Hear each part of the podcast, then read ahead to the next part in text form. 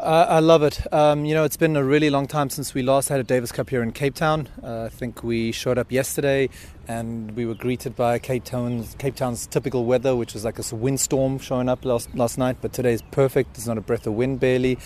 Uh, and the guys, more importantly, are super excited about playing here, uh, where they grew up and they have all their friends and family over here. So um, they're really fired up about playing this team here. And uh, you know, based on today's performance over here, I think I'm, I'm, I'm looking forward to this weekend. Um, you know, it's an unbelievable facility, and uh, all the guys have played and practiced at different places around Cape Town. And uh, again, one of the reasons was they hadn't played a tie here in Cape Town, and uh, they wanted to bring it home and play here. So yeah we're all very happy.